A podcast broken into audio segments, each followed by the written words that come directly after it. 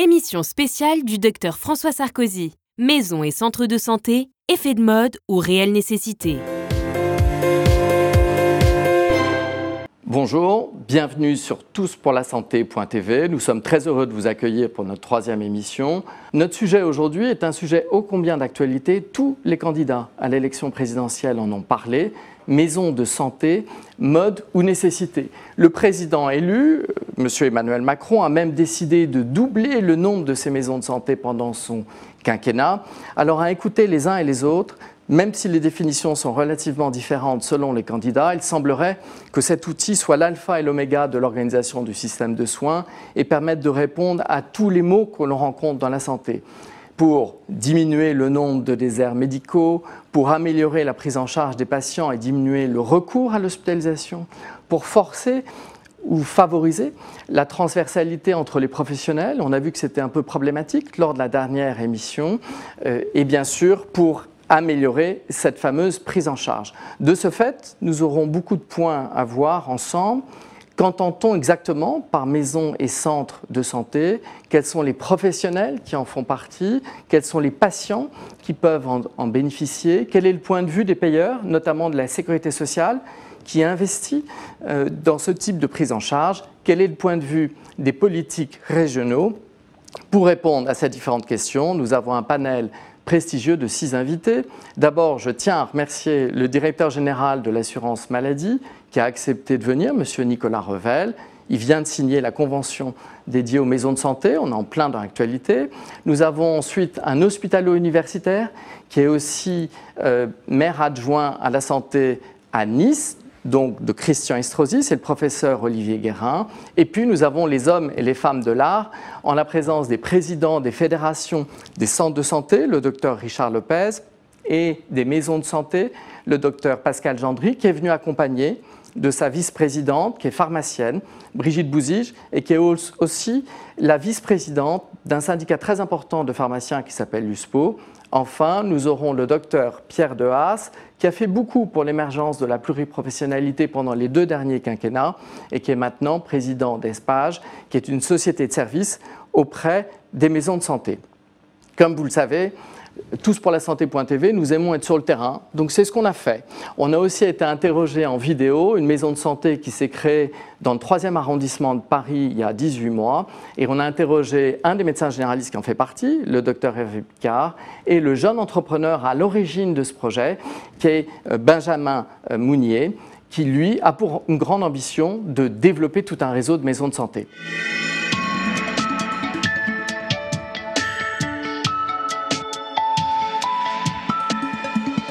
Alors, pour démarrer, essayons d'abord de brosser un état des lieux des maisons et centres de santé. Donc la première question, messieurs, je me tourne vers les présidents, après tout, à tout seigneur, tout honneur, j'espère que vous m'en voudrez pas trop. Euh, qu'entend-on par centre de santé, docteur Lopez? Un centre de santé, c'est euh, une équipe de professionnels de premier recours euh, qui ont euh, comme principale caractéristique d'être salariés. Ce ne sont pas des libéraux. Et euh, ce qui signifie qu'ils ont un organisme gestionnaire qui porte la responsabilité de la structure et qui participe à l'élaboration du projet de santé de la structure. Quels sont les actionnaires derrière? Qui est à l'origine de ces projets de centre de santé? Ne parlera pas d'actionnaires. Ce sera des, gestionnaires qui sont soit de nature publique, comme euh, des collectivités locales, soit euh, de nature euh, mutualiste, soit associative. Il y a également des fondations. Il y a des organismes de sécurité sociale. Euh, le plus important gestionnaire de centres de santé de sécurité sociale, c'est le régime des mines. Euh, le régime général gère également quelques centres de santé. Et euh, il y a les petits nouveaux qui viennent d'arriver, qui sont les centres hospitaliers, qui, depuis quelques années maintenant, ont le droit de gérer des centres de santé. Et ça se développe à ce niveau-là sur le territoire. Pascal Gendry, les maisons de santé, quelle est la différence? Alors on va reprendre la même partie euh, introductive et puis on va enlever le mot salarié pour le remplacer par, euh, libéral. Euh, mais ça ne change pas fondamentalement sur l'objectif des équipes de, santé qui sont mis en place, les équipes de soins primaires, qui ont signé un projet de santé. Et ça, je pense que c'est aussi extrêmement important. C'est ça qui est vraiment le socle de l'équipe. C'est des, professionnels qui veulent travailler ensemble, qui s'engagent ensemble sur un projet de santé pour prendre en charge une population sur un territoire. Alors ces, professionnels vont être dans des murs, une maison de santé, peut-être euh, sur un site, mais peuvent être sur plusieurs sites. Et, euh, et, on constitue une véritable équipe sur un territoire unie dans, euh, dans un même projet, un même objectif pour soigner une population.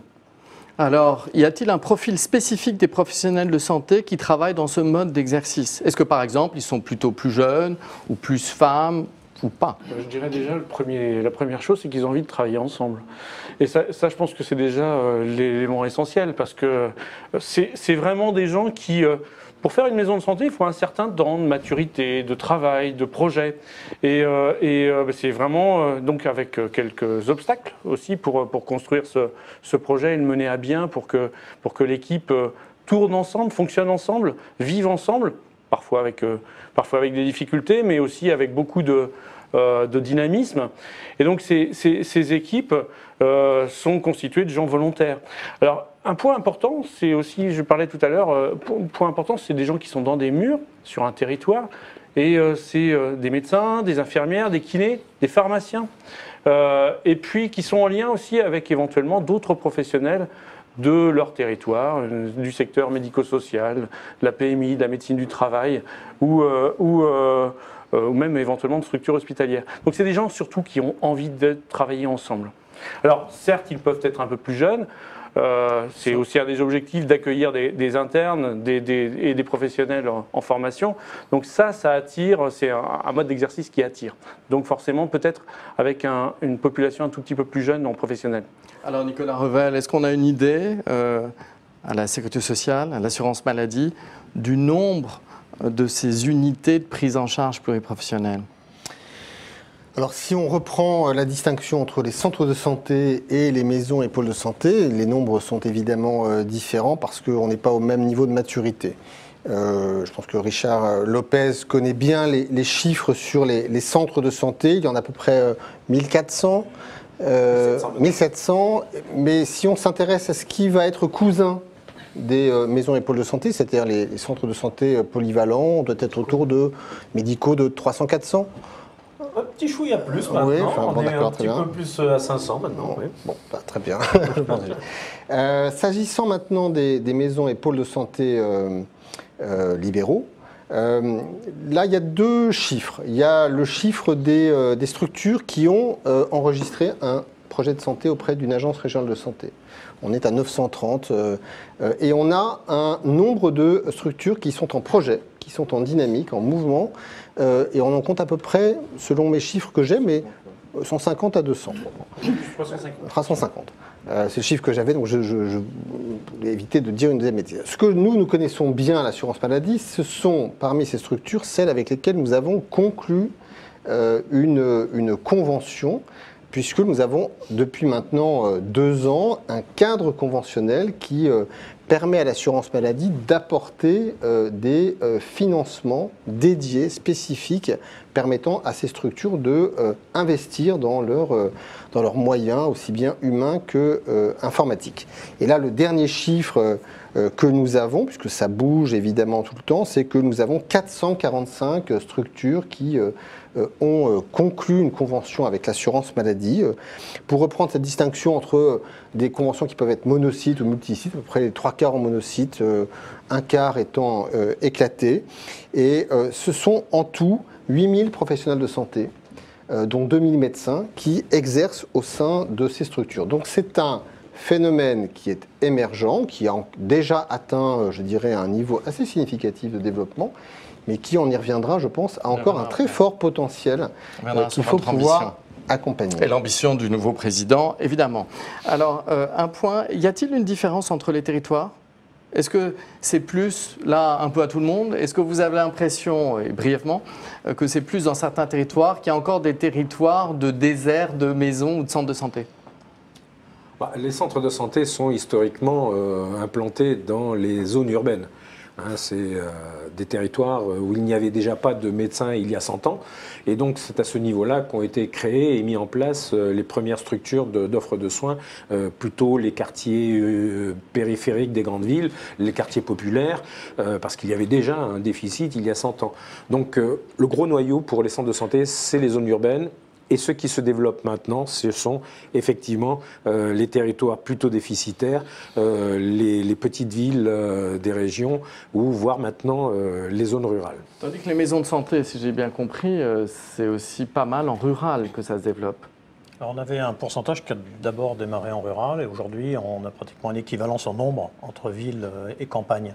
Mais les régions où ça a surtout démarré, c'est des régions qui sont souvent marquées par des leaders en particulier, par une volonté, puis une rencontre avec des élus territoriaux ou avec des agences régionales euh, de santé euh, qui étaient dans une dynamique très très positive. On a vu beaucoup ça à l'ouest avec les pays de la Loire et à l'est plutôt euh, Auvergne, Rhône-Alpes, enfin Rhône-Alpes et Franche-Comté par exemple. Puis ensuite d'autres régions ont succédé. Quelques régions sont encore en retard, comme si elles avaient du difficulté à comprendre le mécanisme mais la fédération y veille, je pense. Et puis les choses vont se faire aussi par l'appui de l'assurance maladie dans le cadre des nouveaux modes de rémunération. Très bien, alors finalement on s'aperçoit qu'il y a une convergence, les centres viennent de la ville, les maisons de la campagne, et finalement vous allez retrouver en périphérie, c'est absolument parfait. Alors, comme je disais tout à l'heure, nous avons été voir une maison de santé dans le 3e arrondissement de Paris, qui est une jeune maison de santé, ISPO, et nous leur avons demandé ce qui changeait pour les médecins et pour les patients du fait de la prise en charge pluriprofessionnelle.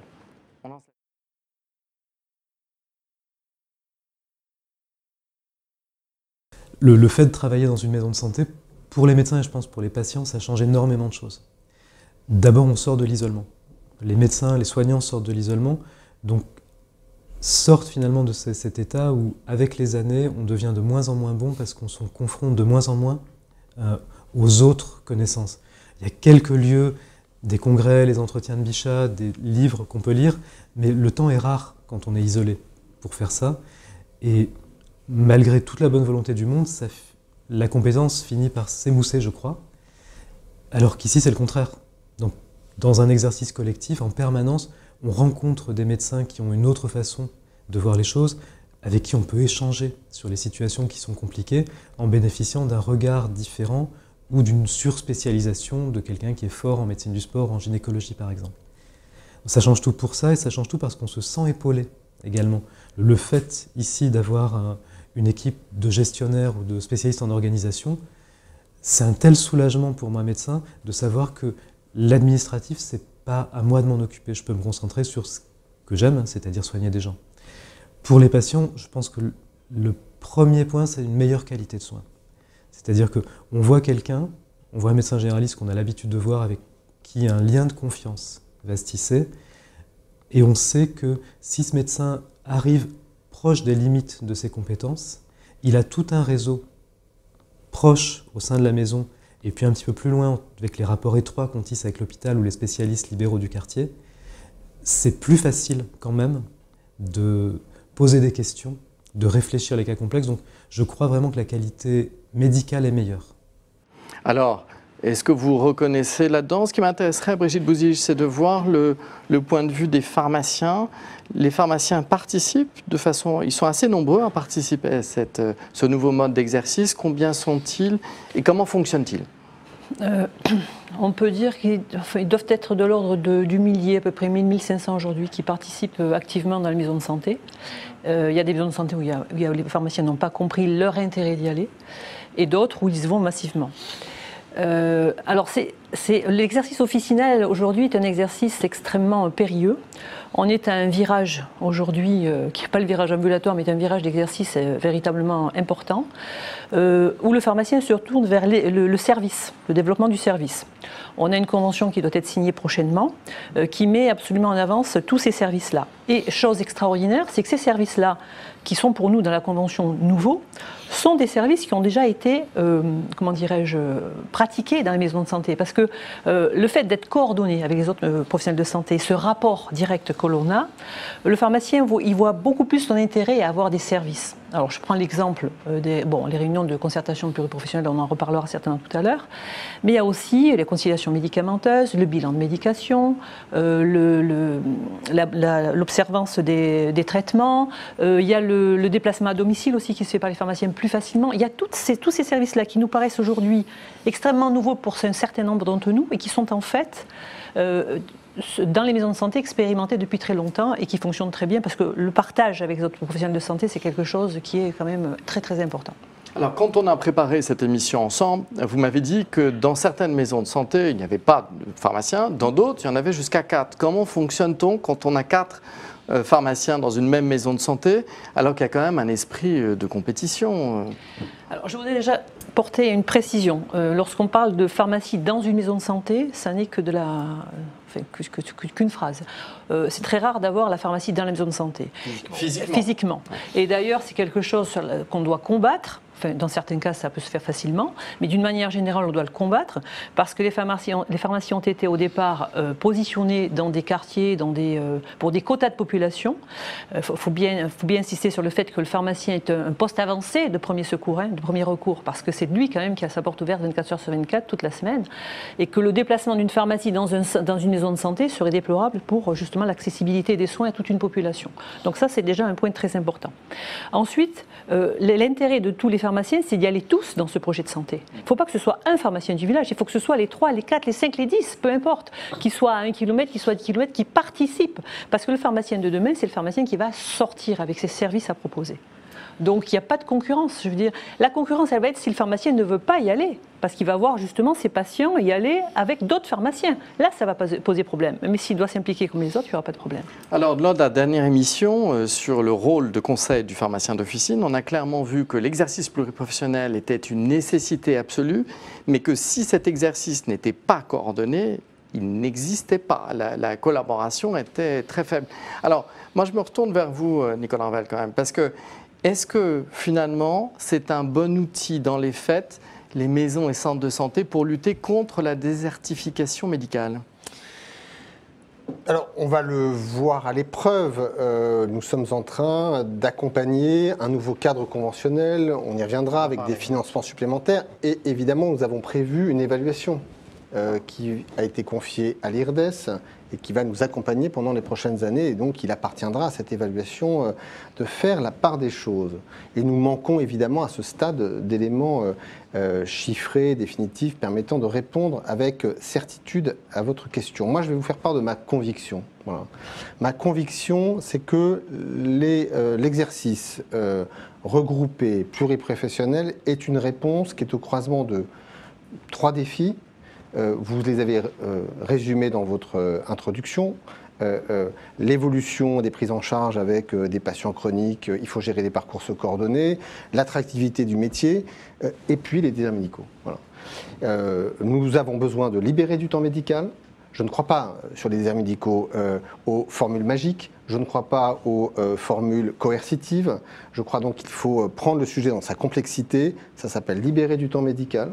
Voilà favoriser des délégations de tâches, l'exercice professionnel le permet et le favorise, et ensuite investir dans de l'équipement qui favorisera aussi le déploiement de la télémédecine. Donc on voit bien qu'il y a un bouquet de solutions et de réponses qu'offre ce type de structure, qu'elle soit euh, euh, centre de santé euh, ou libérale, qui, à mon sens, est tout à fait pertinente pour apporter une solution, une réponse à un sujet qui sera par ailleurs, on le sait tous, un vrai problème et un vrai sujet de préoccupation dans les années à venir.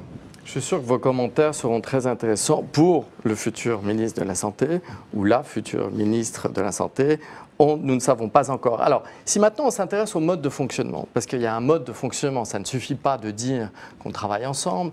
Euh, Brigitte Bouzige a, parlé des réunions de concertation, mais dans votre mode de fonctionnement, il y a quand même une espèce de cahier des charges, semble-t-il, et puis il y a ce qu'on appelle les projets de santé publique. Alors moi, j'aimerais bien, euh, Pascal Gendry, vous nous disiez un mot des euh, projets de santé publique qu'il y a dans ces maisons de santé lorsqu'ils sont déposés auprès des agences régionales de santé. Alors, ils, sont, euh, ils tiennent compte effectivement du projet régional de santé et ils, sont quand même aussi liés à des dynamiques territoriales et à des problématiques territoriales. Les, les professionnels de santé sont, très impliqués dans leur territoire et regardent de ce dont est composée la population dont ils s'occupent.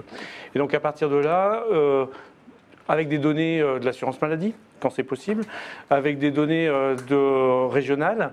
les équipes se mobilisent pour travailler, euh, faire des séances d'éducation thérapeutique à un type de population, euh, euh, s'organise pour faire des réunions d'information auprès de la population, s'organise aussi pour protocoliser certains types de prise en charge.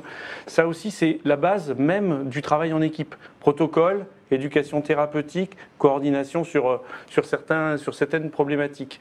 Ce qui, ce qui est nouveau, c'est aussi la capacité que nous donne maintenant euh, l'assurance maladie pour euh, prendre en charge ce type de. Euh, avant, les professionnels qui étaient isolés n'avaient aucune modalité économique pour porter un, projet de santé publique.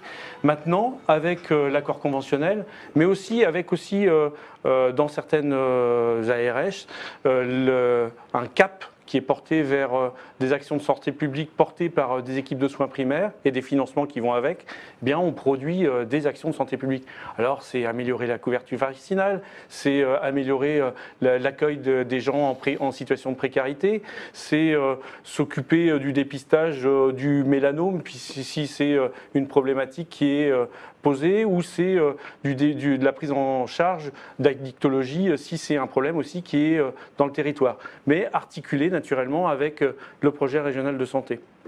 Alors on voit bien que euh, dans ce type d'exercice, il y a donc le cahier des charges, les réunions, la concertation, les nouveaux métiers, on, en parlera euh, un petit peu plus tard. Il y a aussi les outils quand même. il y a quand même des outils partagés.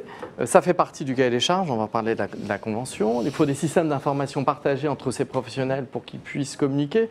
Alors quels sont les, les services euh, clés, les plateformes que vous, vous développez pour l'ensemble de ces outils, Pierre Derez alors, le système d'information, c'est le cœur. C'est le cœur parce que le dossier électronique du patient, c'est vraiment une évolution à travers le monde, plus loin que les logiciels métiers classiques qui satisfaisaient la personne au travail.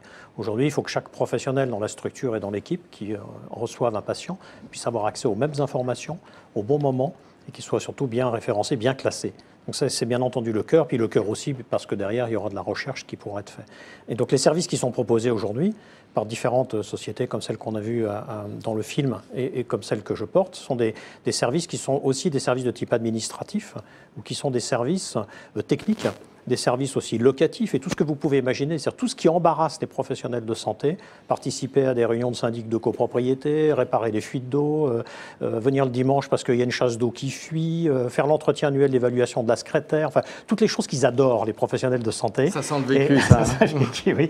Et donc, bien sûr que toutes ces activités-là, dans les centres de santé, ils avaient résolu cette histoire-là, puisqu'ils ont des directions administratives, mais chez les libéraux, on devait inventer quelque chose qui soit des structures administratives et aussi techniques qui soient capacité de résoudre ces problèmes-là pour, pour libérer, comme le disait Nicolas Revel, du temps médical, que le médecin retourne près de ses patients et que les autres professionnels de santé aussi retournent sur leurs activités qui sont des activités professionnelles, à plus-value pour les patients.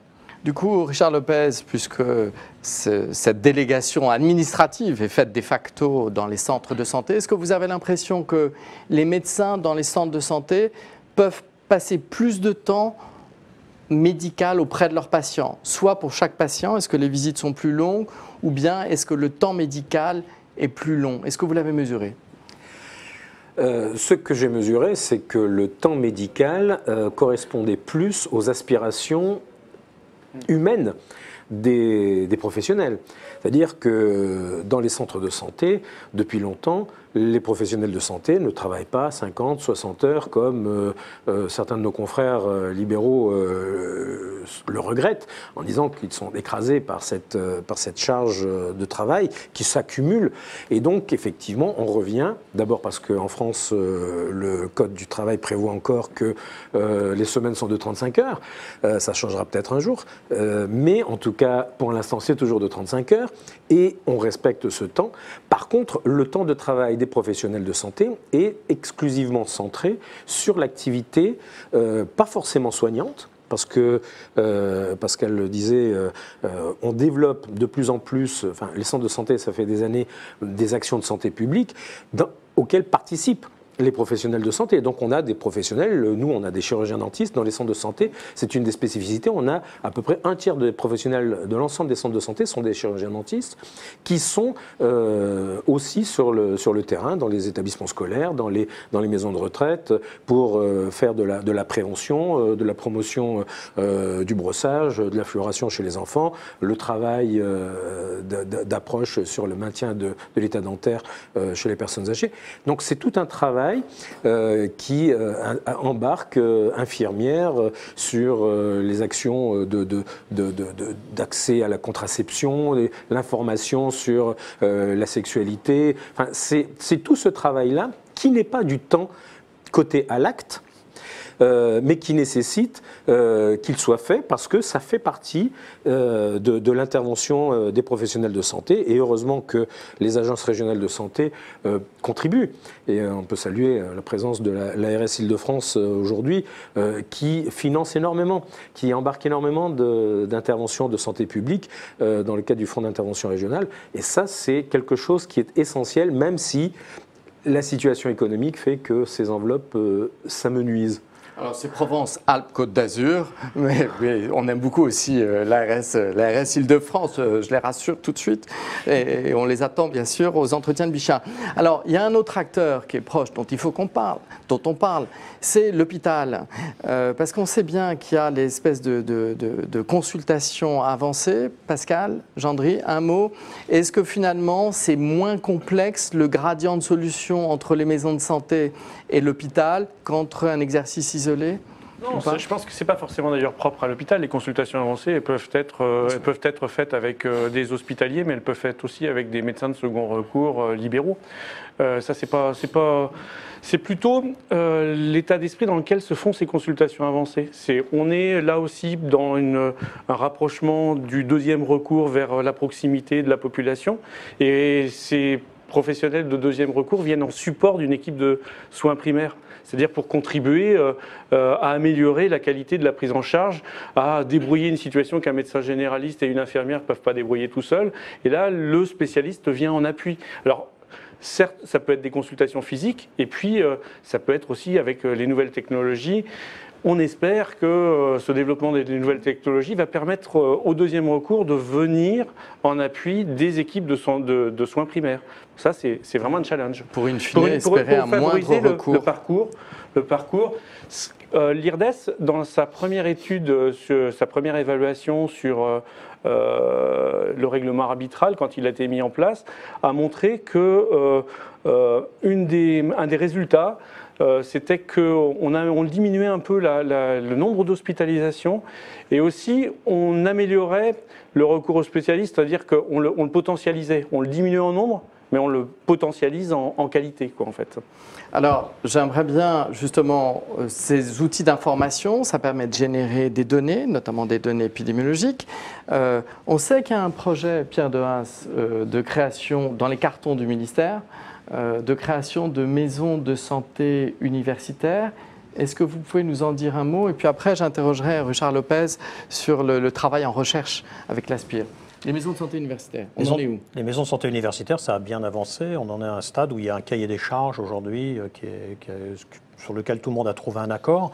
En quelque sorte, quand vous créez une maison de santé, vous avez quasiment trois marches. Vous avez le fameux cahier des charges de la DGOS qui date de 2010, qui met un certain nombre d'éléments. Vous avez un deuxième cahier des charges qui est celui des nouveaux modes de rémunération, qui vous permet, comme l'a dit Nicolas Revel, pour, pour 400 maisons de santé, même un peu plus de 400, de bénéficier d'une dotation qui vous aide encore à aller plus loin. Et pour quelques-unes, il y aura quelques-unes qui seront élues et qui passeront cette troisième marche, qui est tout de même assez importante. Ça nécessite d'avoir un programme de recherche, un programme d'enseignement, une véritable bibliothèque, tout et des tas d'éléments dans ce cahier des charges qui ne seront pas obligatoirement la tasse de thé de la totalité des maisons de santé. Mais par contre, qui vont beaucoup intéresser les gens qui sont très liés avec l'université et qui feront certainement des lieux où la recherche et l'enseignement seront euh, privilégiés.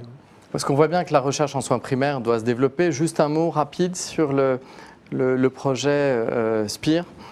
Bien, les, je dirais que les équipes de soins primaires n'avaient pas jusqu'à présent de, de, pratique de recherche euh, comme c'était développé euh, chez les spécialistes, parce que fortement ancré euh, à l'université, l'ensemble des départements de spécialité existaient, le département de médecine générale était relativement jeune, et il n'y avait pas de recherche sur le terrain, parce qu'il n'y avait pas non plus de données du terrain qui remontaient pour permettre cette, cette exploitation de données et de mener des actions de recherche.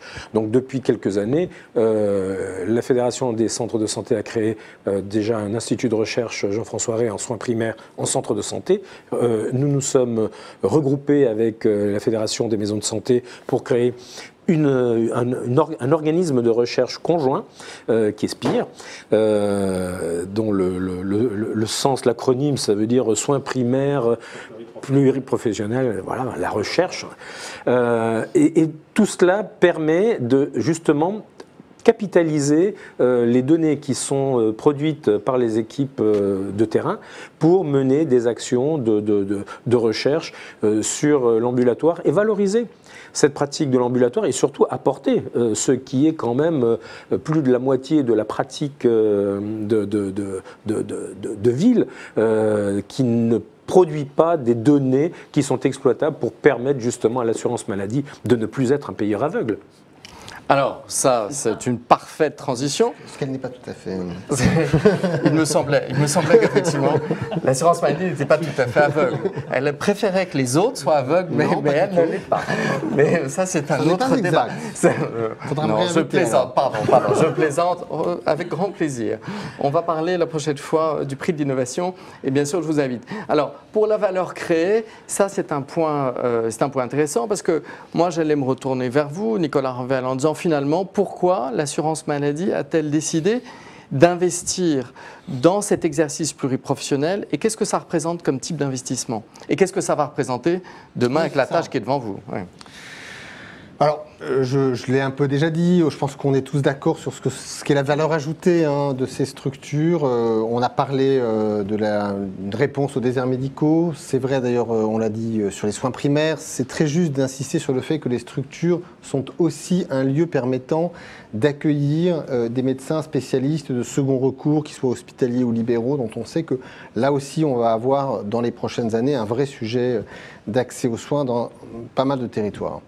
Il y a d'ailleurs, pardon, je fais une petite insiste, dans la convention médicale qu'on a signée avec les médecins libéraux euh, euh, en août dernier, on valorise ceux des médecins spécialistes qui acceptent de venir, non pas s'installer complètement dans une zone déficitaire, mais y participer à raison d'une journée par euh, semaine ou par mois. Ça a déjà beaucoup de sens et, à mon avis, les maisons et pôles de santé sont exactement le lieu où ils peuvent justement intervenir. Bon.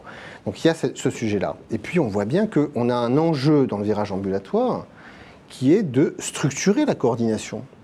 Parce que euh, si on, voit bien qu'on a des patients de plus en plus chroniques euh, qui doivent faire intervenir euh, beaucoup de professionnels différents pour pouvoir organiser leur prise en charge à domicile et non pas à l'hôpital, tout va se jouer sur la capacité des professionnels de santé à se coordonner. Bon. Et ça, ça ne s'invente pas, il faut y consacrer des moyens, il faut euh, protocoliser les choses, ça nécessite à la fois un très fort engagement des professionnels, et puis qu'on leur donne les moyens, y compris financiers, pour pouvoir investir dans cette fonction qui est humaine. Et donc il y a dans l'accord que nous avons conclu euh, euh, des moyens dédiés à la fonction de coordination, et puis il faut des outils informatiques de partage d'informations euh, il y a le sujet du DMP qui est un, sujet large, mais il faut que dans les structures, on structure et on développe ces outils. Voilà. Donc ça, c'est le... Euh, en pratique. En pratique. Ah bah, en vous pratique, donnez combien à une maison de santé et ça vous coûte combien au niveau national? Aujourd'hui. Ah bah, c'est ça. Moi, je suis là pour vous aider. C'est bien pour ça qu'on fait cette émission. C'est trop tard. Je vais partir, je vais quitter le plateau. Alors, surtout je me sentant pris en, pris en tenaille. Non, pas du tout. Pas du tout. On est là pour vous aider, justement. Pour vous aider à défendre la voix auprès du futur on ministre. Avait, on avait un, un, non pas un accord conventionnel, parce qu'en fait, fin 2014, quand on a voulu se doter d'un cadre conventionnel, la négociation a échoué.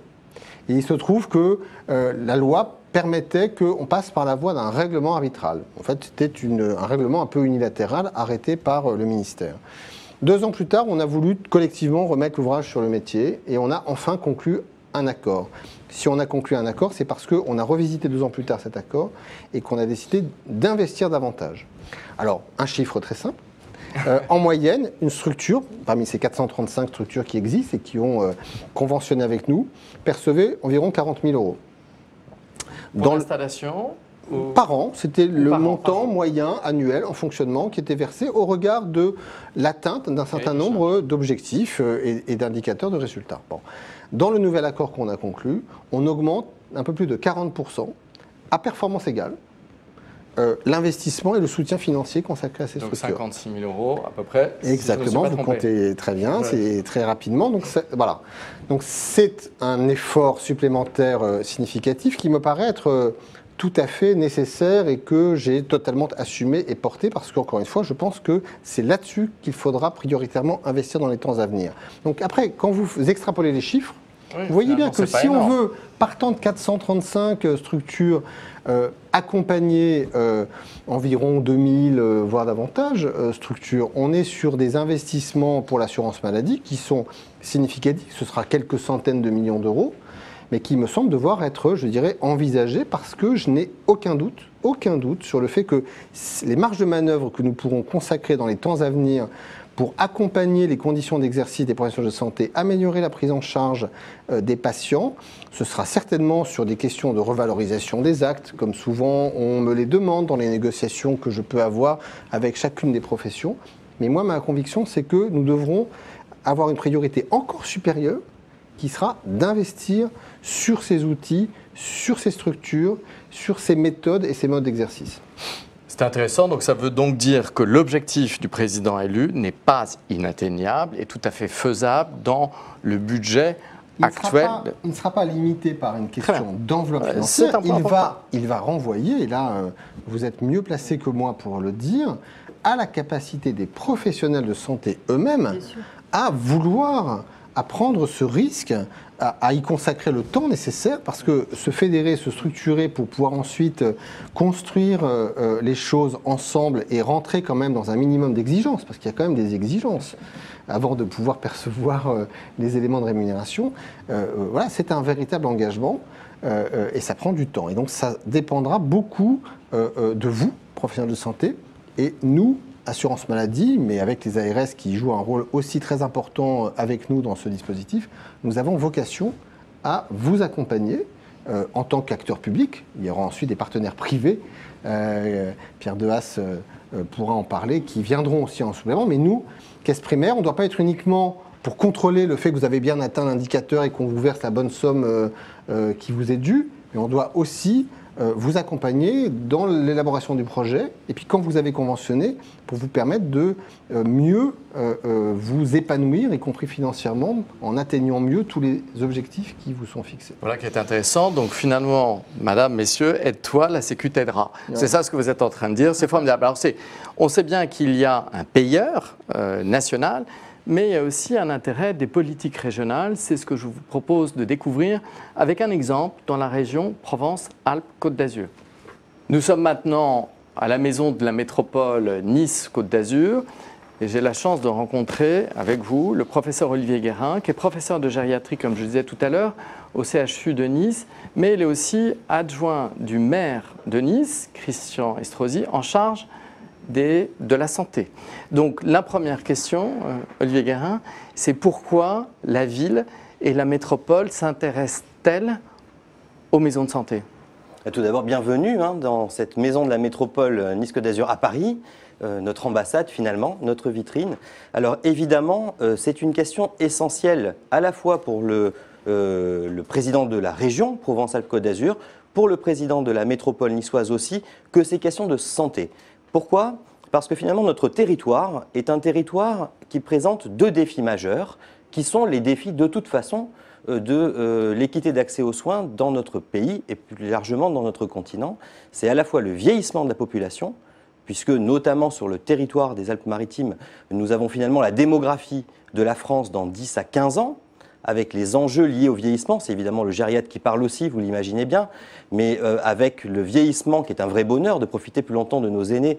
Le corollaire, c'est l'augmentation de manière massive des maladies chroniques et notamment de la polypathologie chronique qui nécessite de revoir certainement complètement l'organisation du système sanitaire français. Nous avons un défi colossal et avec un arriéré d'incapacité à prendre en charge correctement ce défi du vieillissement et de son corollaire qui est la polypathologie chronique depuis 40 ans. On a toujours un train de retard. L'autre élément de la région Provence-Côte d'Azur, comme d'ailleurs de la métropole, qui est un concentré finalement, c'est la diversité des territoires qui la composent. On a à la fois une bande littorale qui est extrêmement peuplée, avec une densité sanitaire qui est en regard finalement. Hein, on dit que c'est sur la Côte d'Azur qu'il y a le plus de médecins. C'est vrai, certainement, par rapport à beaucoup de territoires. On est déjà, on a l'impression, en pénurie, notamment dans certaines spécialités, et aussi en médecine de premier recours. Mais nous avons aussi des territoires ruraux, semi-ruraux et de montagne. Donc c'est ces enjeux-là qui sont euh, adressés actuellement dans le cadre d'une volonté d'aménagement du territoire et d'augmentation de la qualité de vie et du bien-être de nos concitoyens. Alors, où, en est-on? Combien de maisons et de centres de santé avez-vous sur l'ensemble du territoire? Alors, sur l'ensemble du territoire régional, il y a actuellement 23 maisons de santé pluriprofessionnelles. La région Provence-Alpes-Côte d'Azur, avec tous les défis qu'elle concentre, hein, je vous l'ai dit, devrait être une vitrine de ce mode d'exercice qui est un mode absolument capital pour restructurer justement notre offre sanitaire de proximité. Et ça n'est pas le cas. La région Provence-Alpes-Côte d'Azur est plutôt en retard. Et c'est pour ça que Christian Estrosi a voulu lors de la construction du projet qu'il a amené à la présidence avec sa majorité du euh, Conseil régional, développer 50 maisons de santé pluriprofessionnelles dans le mandat de 6 années. Pourquoi? Pour essayer de rattraper ce retard. Actuellement, 23, 25 sont en cours de structuration et donc on espère arriver évidemment aux 50 avec le soutien des autres collectivités territoriales, en l'occurrence sur le territoire niçois de la métropole et de la ville de Nice, mais aussi des collègues, à la fois des collectivités départementales et des collectivités communales et communautés d'agglomération. Alors, si vous faites appel à candidature euh, aujourd'hui, vous avez quand même pas mal de, facteurs d'attraction, d'attractivité euh, dans, votre région, mais quel type d'aide concrètement la ville ou la métropole apporte aux professionnels qui ont envie de s'installer dans ce mode d'exercice? Alors, si on regarde les collectivités que sont les communes et les communautés d'agglomération, euh, l'aide est souvent de nature, euh, en nature, je dirais plutôt. Hein. C'est-à-dire que l'aide financière est une aide d'appoint.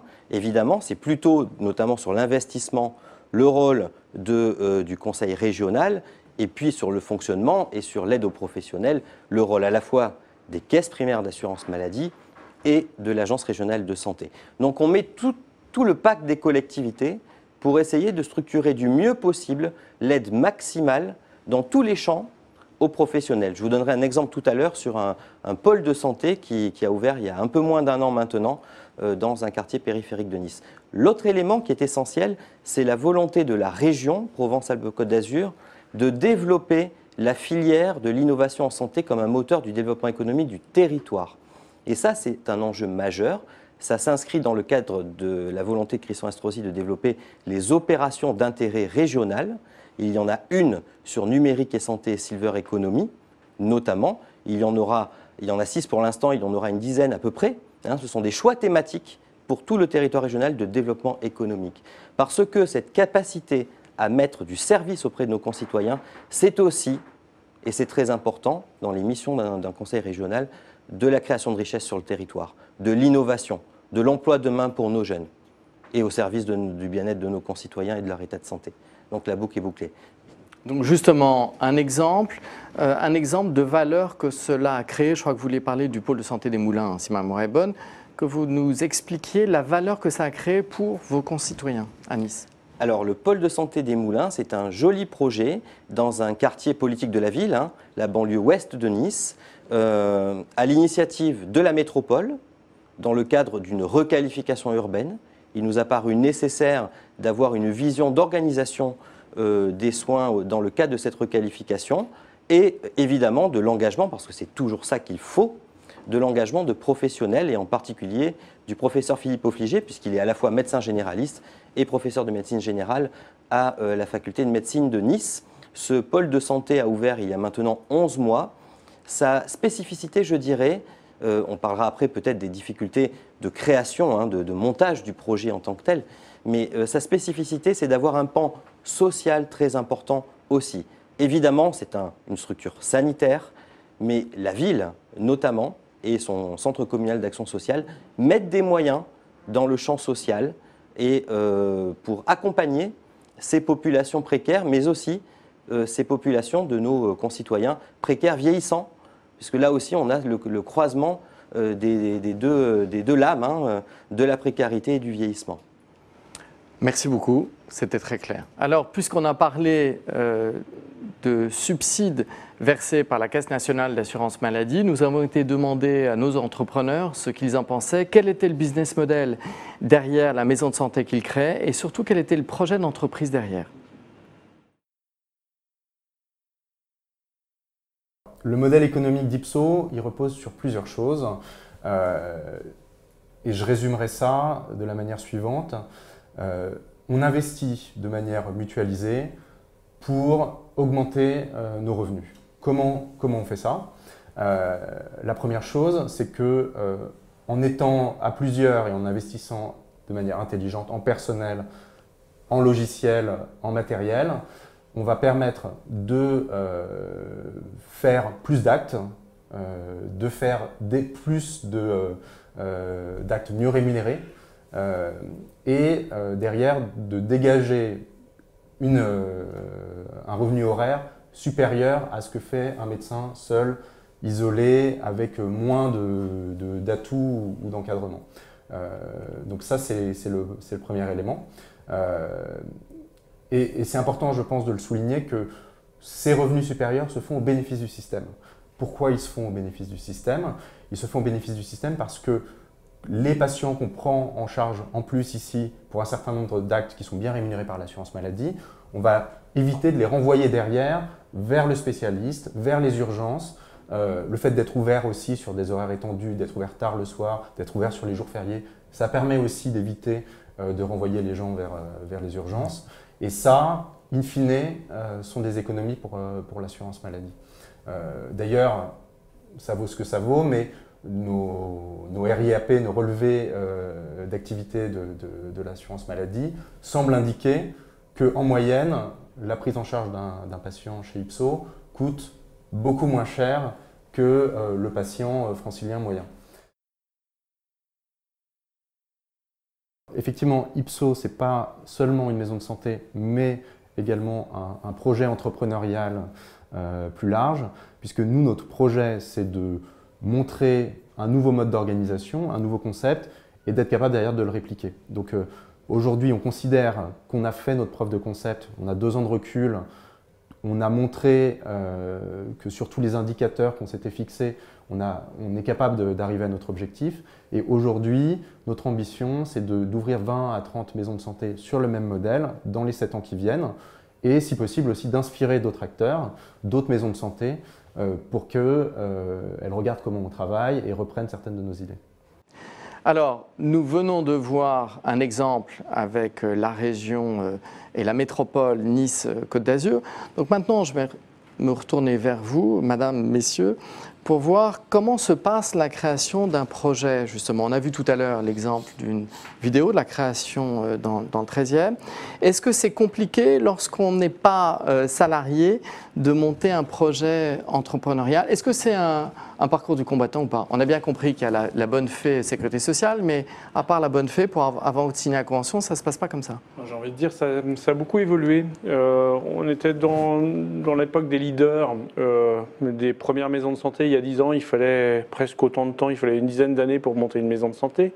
Maintenant, on a réduit un peu les, les, temps de, depuis l'idée jusqu'à l'entrée dans et voir les premiers patients, il se passe beaucoup moins de temps. C'est 3-4 ans, quoi, en fait. C'est un projet qui doit se mûrir. C'est un projet qui, euh, pour travailler en équipe, ça ne se décrète pas ça ne s'invente pas, ça ne s'improvise pas.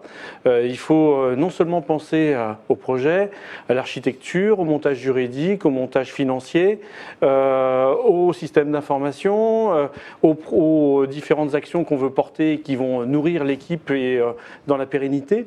Donc c'est pas forcément non plus euh, la panacée que d'occuper une maison de santé clé en main. Il faut que clairement l'équipe soit proprie ce concept de maison de santé et ait clairement envie de travailler ensemble dans un projet. Et ça, je pense que c'est quelque chose qui est important à rappeler. Euh, il y a différents modèles qui existent, mais je pense quand même que le temps nécessaire de maturité est, important. Maintenant, il y a aussi euh, des structures qui sont là pour accompagner les équipes. Alors, euh, M. Revel parlait euh, de l'accompagnement de l'assurance maladie, mais les fédérations régionales des, des, des, des, pôles et maisons de santé sont là aussi pour, pour accompagner les équipes. Euh, je suppose que pour monter une, un centre de santé, il y a aussi euh, de l'énergie qui est, qui est mobilisable.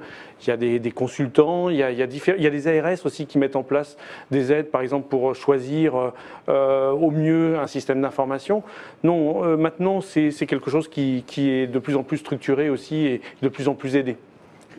Brigitte Bouzier. Oui, je voudrais juste rajouter quelque chose qui, pour moi, est vraiment essentiel.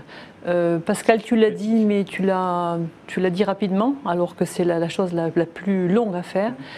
C'est que ce soit les professionnels de santé qui s'approprient, c'est eux qui doivent être motivés, c'est eux qui doivent mener le projet. Un projet médical, en fait. Projet médical. Et ensuite, c'est pas deux professionnels de santé qui doivent mener le projet, c'est une équipe de professionnels de santé. C'est-à-dire que dès lors que l'idée euh, passe dans la tête d'un professionnel de santé, il doit la partager avec les autres. Soit ça marche parce que les autres sont d'accord, ils y trouvent leur compte, soit ça ne marche pas. Et si ça ne marche pas, on n'insiste pas. Parce que c'est sûr qu'on va dans le mur. Ça, c'est très très important. Et ce ne sont pas les pouvoirs publics qui portent le projet aussi. Parce que des coquilles vides, on le sait systématiquement quand, on va dans les régions, quand on, on aide à l'accompagnement, ça, c'est l'expérience après, c'est de se dire voilà, d'où a émergé le projet. Si on voit les professionnels de santé réunis dans une salle, qui se parlent, qui échangent et tout, on peut d'ores et déjà dire que 90 chances sur 100 que ce projet va aboutir.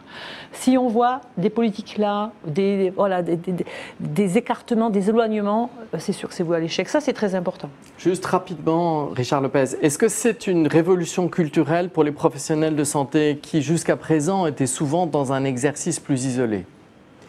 Bah, euh, mauvaise personne, euh, parce que pour nous, les centres de santé, ce ne sont pas les équipes professionnelles qui montent le projet à la base. C'est euh, d'abord les, partenaires sur un territoire qui considèrent qu'il n'y a pas une réponse est apportée à ce territoire euh, en matière de prise en charge ambulatoire ou euh, qu'elle ne correspond pas à la, réalité de la population dans tous, les, éléments de ce territoire. Et donc là, ce sont les opérateurs, euh, collectivités locales, mutuelles, associations, fondations ou, ou hôpitaux, qui mettent en place la structure. Donc là, lorsque sur un territoire il n'y a plus de professionnels, comment est-ce que l'on peut agréger une équipe professionnelle qui n'existe pas.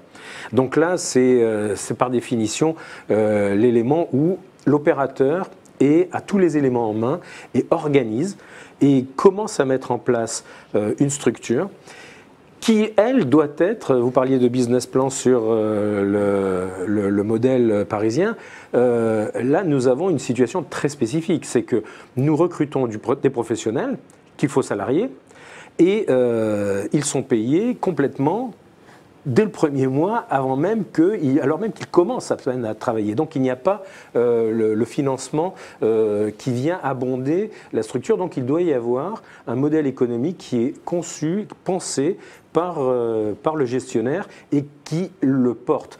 Ensuite et secondairement vient l'implication de l'équipe, c'est-à-dire que le projet de santé qui a été initialement créé par le gestionnaire, l'équipe se l'approprie, le fait évoluer et là, on commence à avoir, dans les centres de santé qui ont au moins une année d'activité, une implication partenariale entre le gestionnaire, l'équipe de professionnels et un élément pour nous qui est important, c'est la population du territoire sur laquelle intervient le centre de santé. La population est un élément moteur très fort pour euh, exiger euh, une offre de soins de proximité et s'impliquer dans le projet de santé pour qu'elle qu'elle porte des éléments que la population souhaite porter. Donc on voit bien, vous l'avez dit, que ça permet la prise en charge notamment de patients complexes.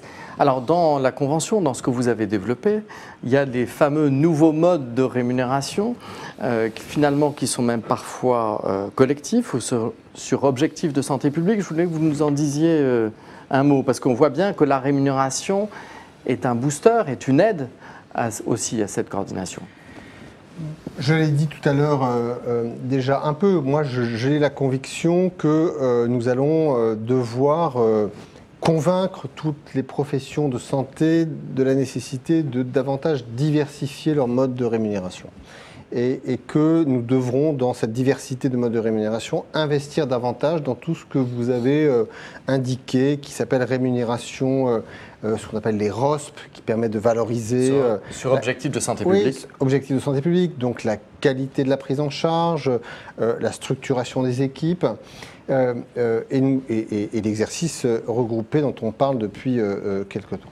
Euh, nous, chaque fois que. euh, Il y, a- il y a plusieurs véhicules. Il y a les véhicules dédiés, en gros véhicules conventionnels, une négociation. C'est ce qu'on fait sur euh, les structures pluripots, c'est ce qu'on fait sur les centres de santé. Et puis, on va avoir euh, aussi des possibilités d'agir chaque fois qu'on négocie avec une profession. Les médecins, les pharmaciens, euh, euh, les infirmières, toutes. Chaque fois, j'essaye d'introduire les mêmes perspectives.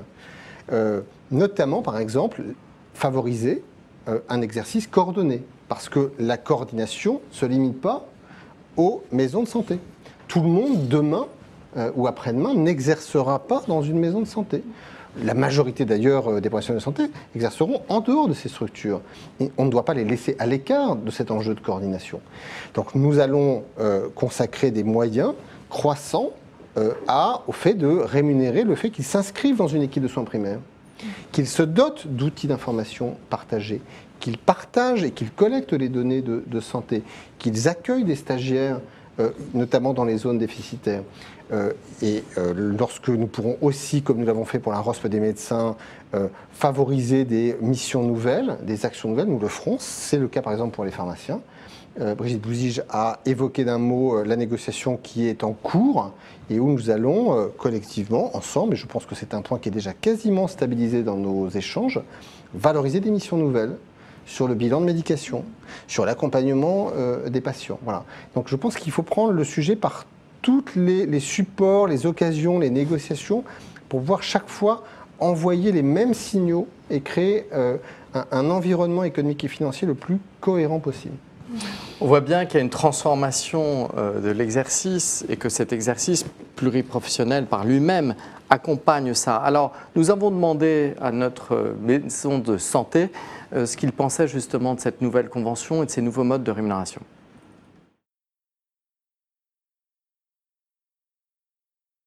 Aujourd'hui, euh, Ipso, euh, nous sommes en train de monter notre dossier de, maison de santé. Donc, nous n'avons pas encore droit au nouveau mode de rémunération.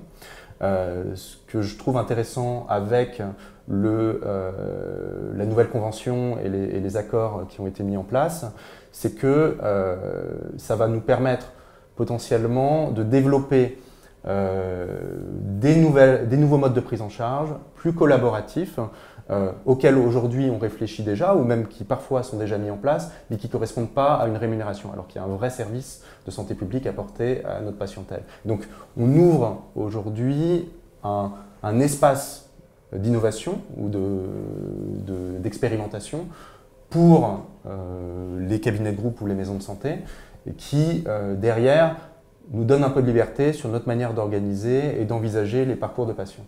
Euh, D'une manière plus générale, euh, ce qui est intéressant avec les rémunérations qui ne sont pas seulement à l'acte, type ROSP ou forfait, c'est que ça permet de sortir la logique purement à l'acte. Et quand on regarde euh, les professionnels de santé euh, de proximité, de premier recours travailler, on se rend compte qu'on n'est pas seulement sur une médecine euh, qui se résume à une somme d'actes, mais c'est aussi une médecine de suivi, une médecine de coordination. Et si on veut pousser les gens à s'organiser efficacement dans ce contexte, c'est important de, de le rémunérer. Ensuite, il faut quand même que ça reste simple, lisible et que ces rémunérations tombent dans un délai court pour que le professionnel fasse le lien entre son activité et sa manière de travailler et sa rémunération. Tous les outils que vous avez mis en œuvre, visiblement, sont appréciés, monsieur le directeur général, euh, des entrepreneurs. Juste un point en écoutant ce projet d'entreprise, ces entrepreneurs qui veulent venir dans la santé, sous réserve, Brigitte Bouzige est très vigilante là-dessus, qu'il y ait bien un projet médical avec les professionnels. Est-ce que finalement la santé peut pas être un réservoir d'emplois et source d'entrepreneurs? Là, on vient d'élire un président dont, qui a beaucoup parlé des maisons de santé, mais qui a aussi beaucoup parlé d'entrepreneuriat. Est-ce que finalement on peut avoir, Monsieur le Directeur général, un, un réservoir d'emplois et que faudrait-il faire pour que ça se développe dans le domaine de la santé? Je pense que euh, les professionnels ici présents en parleront euh, mieux que, que moi, mais euh, quand je vous disais tout à l'heure que dans le nouveau cadre conventionnel que nous venons de conclure le 20 avril sur les structures pluriprofessionnelles, nous avions décidé d'investir sur la fonction de coordination, c'est un métier. ça va nécessiter d'embaucher et de trouver des compétences. et cette compétence, il va falloir la développer former euh, euh, des, femmes et des hommes qui seront demain capables euh, justement de pouvoir accompagner ces structures. Donc il y a évidemment un gisement d'emploi, il y a évidemment un enjeu d'accompagnement, de formation et de qualification. Ce serait possible de concevoir des emplois aidés dans le domaine de la santé?